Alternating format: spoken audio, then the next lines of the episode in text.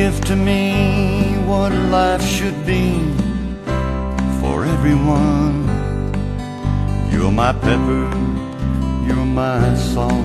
my favorite team. You're my sunset. Hello， 大家好，这里是此刻的你我电台小猫陪你读文章栏目，我是主播彩猫，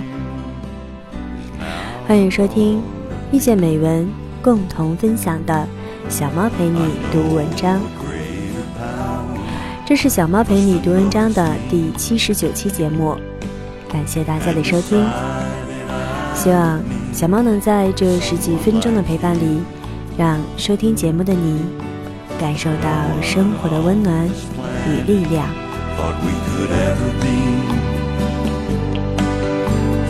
Gave my heart to you and yours to me.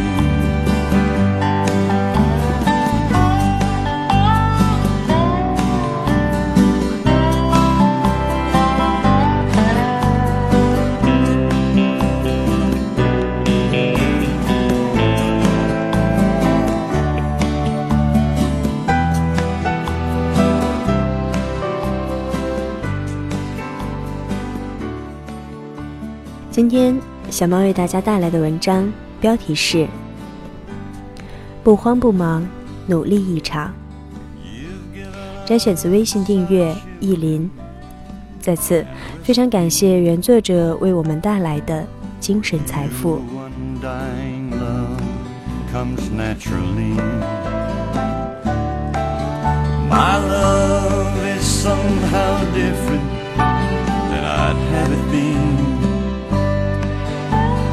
Working on my heart unendingly, so I know a greater power must have noticed me and decided I would meet someone.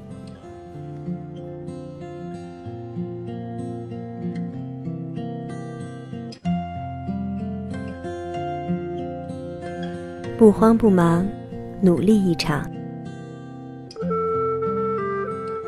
说两个访谈，一个是闫妮，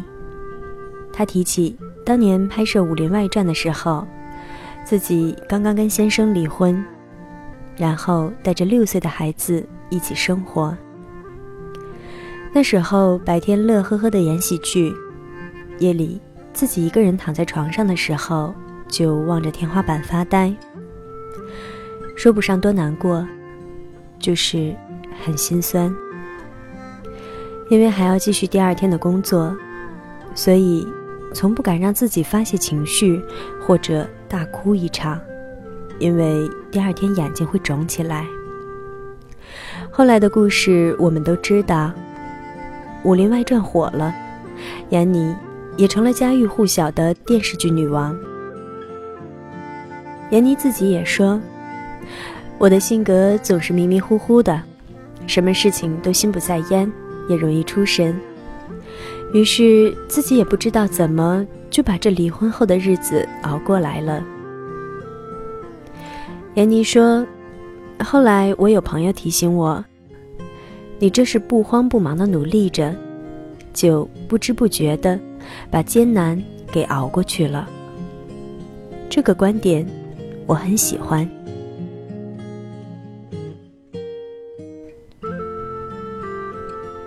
第二个访谈主角是摄影师陈曼，他说起自己的工作室刚成立的时候，起步很是艰难。那个时候跟自己刚成婚的先生是个中美混血儿，还是地球公民乐队的主唱人，性格特立独行，于是避免不了会跟自己在北京土生土长的传统父母发生矛盾。陈曼说，当时所有的事情都堆积到了一起，事业上的复杂困境，家里的不理解，导致自己要不停地出面协调，每一根弦都绷得很紧。可是就是这样的糟糕状况，陈曼来不及抱怨生活或者抱怨别人，她的原话是，我来不及多想，因为我有太多事情要做了。后来的故事就是，陈曼的事业开始蒸蒸日上，成为了时尚圈里那个日薪近十万的摄影师，也是诸多奢侈品品牌、时尚杂志和歌手唱片的最后一道包装。他就成了这个行业的一颗定心丸。他的先生也开始定居在美国，因为跟自己的父母不需要日常相处，反而距离产生美感，陈曼一停止工作就飞过去跟先生相处，她已经习惯了这样的模式。这是个高情商的女人，也是我们眼中很成功的女人。她说起自己的生活哲学，就是女人的特点在于包容。然后说起自己事业成功的原因，她的观点是出色的人都会有诸多不顺。我喜欢这些访谈故事的原因，一是本身我是喜欢听故事、听别人说话的人；二是在每一个人对于生活的体验里，一定会有那么些许不一样的生活原则跟价值观，这也成了我可以用来自己学习跟参考的部分。我想起知乎上曾经看到的一个问题：为什么人们嗑瓜子可以维持半个小时或者一个小时以上，但是看书却不可以？其中，我最喜欢的一个回答是：人做事情都需要反馈，反馈周期越久，感觉上就会越困难。这样的逻辑可以延伸到很多具体的生活事项，比如读书、饮食、作息、健身、学一门手艺等等。我记得以前自己接受的学校教育逻辑里，老师都会告诉我们要认真努力学习，但是从不告诉我们如何可以做到高效学习。其实那个时候我还是很迷茫的，我不算是聪明的孩子，所以一般只用笨功夫去努力。但是班上总是有一些人，可以不需要投入很多的精力，就可以获得很好的成绩。这种情况，一是可能那些取得好成绩的同学是在家里悄悄用功了，但是不告诉你，所以会让你产生误解；二是我是真相信有这样一批同学，他们一定是掌握了某种秘籍，所以才会那么相对轻松的努力程度下获得好成绩。而后一条观点的真正验证，是在我去年假期教我的小侄子写作业的时候。三年级的他开始要写作文了，他不知道怎么写。其实说真的，这一项功课是需要一点天赋跟感觉的一件事情，基本上没有什么具体的方法可言。但是我还是想出了一些办法。我告诉小侄子，一篇作文的主题是老师命名的，如果你害怕自己的字数不够，那就一开始给自己设置四段，每一段想一个关键词放进去，然后用这个关键词造句。第二步，我开始让小侄子练习排比句，不要求写得多好，但是至少成句式。第三步，我告诉他看儿童台的广告的时候，可以把自己觉得好听的句子记下来，还有就是听歌的时候，把喜欢的句子记下来，这些都抄在一个笔记本上，多练习，重复，写几次。我告诉他，这个笔记本是你的秘密武器，你要慢慢积攒，每一篇作文就引用一句你喜欢的话，最好是用在开头或者结尾。这些碎碎念的建议说完以后，小侄子似懂非懂，但是他照着我的话去做了，然后开始一次次去实践，并且每个周末跟我电话视频里汇报情况。一开始没有多大起色，但是渐渐的，到了第七、第八次作文课的时候，小侄子的分数已经开始到了九十分以上，并且在后面一直维持这个水平。就连他的老师也很讶异，觉得进步的空间真的非常大。这是我第一次向他这个小孩灌输的关于慢慢努力的积累的概念。他的父母就像我们以前的父母一样，只会一味地说你要努力做功课，但是从来不给指引方法。可是要知道，很多时候努力这份品质，如果长期没有得到结果回报，那也必定会慢慢被消磨掉。这次的实验让我开始相信，以前上学时候的那些学霸，除了纯粹的精力上的努力之外，一定会有一些科学的方法可用的。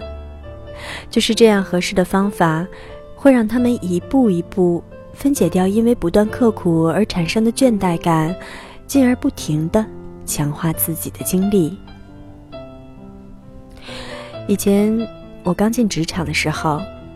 也会一味地觉得加班是一件很好玩的事情，因为那样意味着自己很充实，充实就意味着自己很努力，努力就意味着可以得到更多的薪水。可是后来我慢慢发现，这个努力的逻辑是不对的。随着加班的时间越长，人也开始变得疲惫懈怠起来，而且我慢慢陷入了另外一个思考的漩涡：加班的意义是什么？努力的意义又是什么？后来随着我认识的人越多，自己的反省部分也越多，我才知道那些做事情高效的人，并不是牛气冲天地喊着口号我要明天设计出一个好的产品震惊大家，我要让自己发财，然后屌丝逆袭。我总以为他们激情四射，但是综合下来正好相反。那些做事高效的人，他们的性格都是很柔和很平静的一类人。当然了，每个公司的企业文化不一样，但是落实到每一个人具体的工作状态也不一样。可后来我自己渐渐明白了一点，我要从这看似激情满满的无头苍蝇生活状态里走出来，我要心平气和地梳理一下我目前所做的一切对不对。这个观点冒出来的时候，我发现我对自己当前抱怨的所有事情都有了缘由。我觉得自己的工作效率不高，是因为我一开始就没有定义好自己的工作职责，而后渐渐沦为了打杂小妹。我觉得自己有拖延症，是因为我避重就轻地去处理一些不紧急的事情，而把重要的事情一推再推。这个逻辑还可以延伸到生活里。我觉得自己的生活很无聊，那是因为我没有试着去尝试让生活多一点变化。我觉得某段时间自己的心态很急躁，那是因为我已经很久都没有安静下来听一首音乐或者看一本书了。我是个喜欢向内看的人，问题梳理出来了，我就知道该去怎么执行了。我从一开始决定码字，就没有期待过有什么惊天动地的结果跟回报。也是因为这样，我把每段时间自己的逻辑思考放到每一天的不同码字的主题里。我不知道自己能梳理出什么来，但是现在回过头来看，这一切看似毫不相关的主题之间都是穿插着一根主线的，那就是想通过往外看的表达来寻找我自己。这个说法很虚，但是对我而言特别有用，因为我自己可以深刻地体会到，我从一年前那个还有点容易慌张跟浮躁的人，慢慢变成了一个平和之人。这份平和不代表我跟这个世界妥协认输了，而是代表我知道怎么在这个世界的运转规则下找到合适自己相处的模式了。这份成长意义对于别人而言，可能体现在我写过的这么多故事以及价值观里，但是对我自己而言，这不仅仅只是每天看到的三五千字，而是在我时时刻刻把心里的矛盾跟不安细分到了一阵一阵的状态里。因为一点一点的努力尝试，压抑不再排山倒海堆积而来，痛苦也不再那么揪心难过。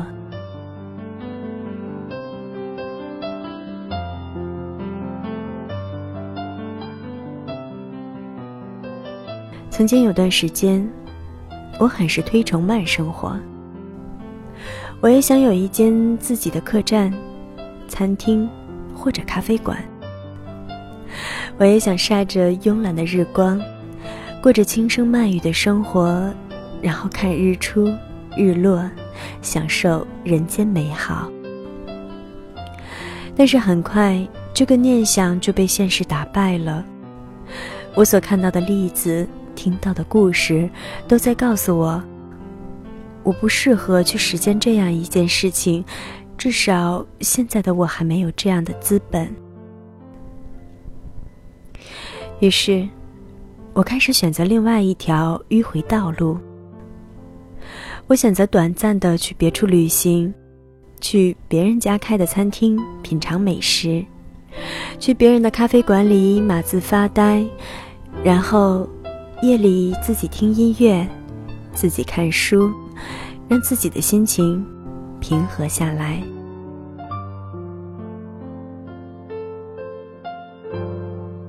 我还开始学会敬畏每一个节假日，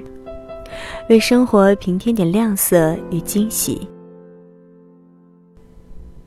它看上去并不起眼，可是对于我这具体的生活本身而言，就是有意义的。我不能因为我吃下了一块提拉米苏，就去否认它带给我的满足感。快乐就是快乐，这是可以有方法可以寻觅的。我开始觉得，处在繁华的大都市里，处在很多无形的压力之下，能够给予你舒适跟慢生活体验的，还是你自己。而这两者是没有任何矛盾的。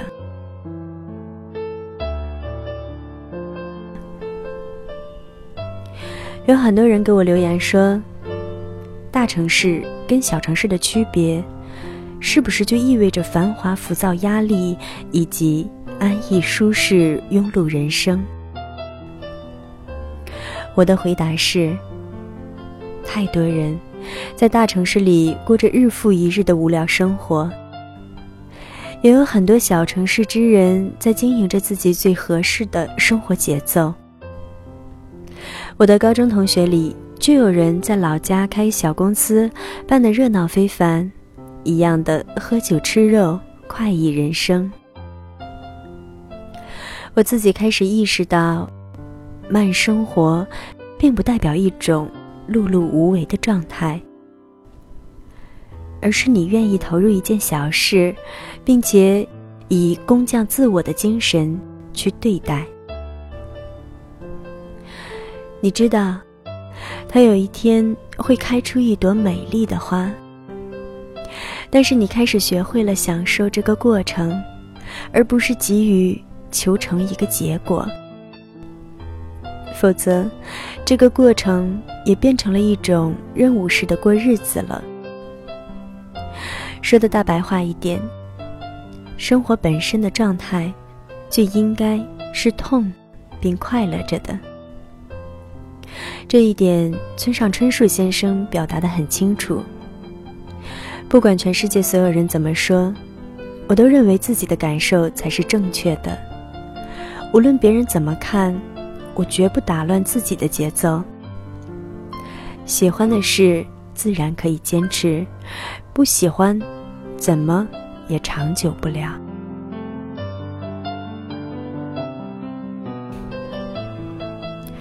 人生不存在什么具象的喜欢与否，但是你如果不喜欢它，那势必会过得很痛苦。最好的方式就是去喜欢上人生这个玩意，然后让自己在不慌不忙的努力中慢慢寻找，并且享受一份适合自己的生活。这个适合的评价标准不在于别人，在于你自己。岁月漫长，然而总是值得等待的，不是吗？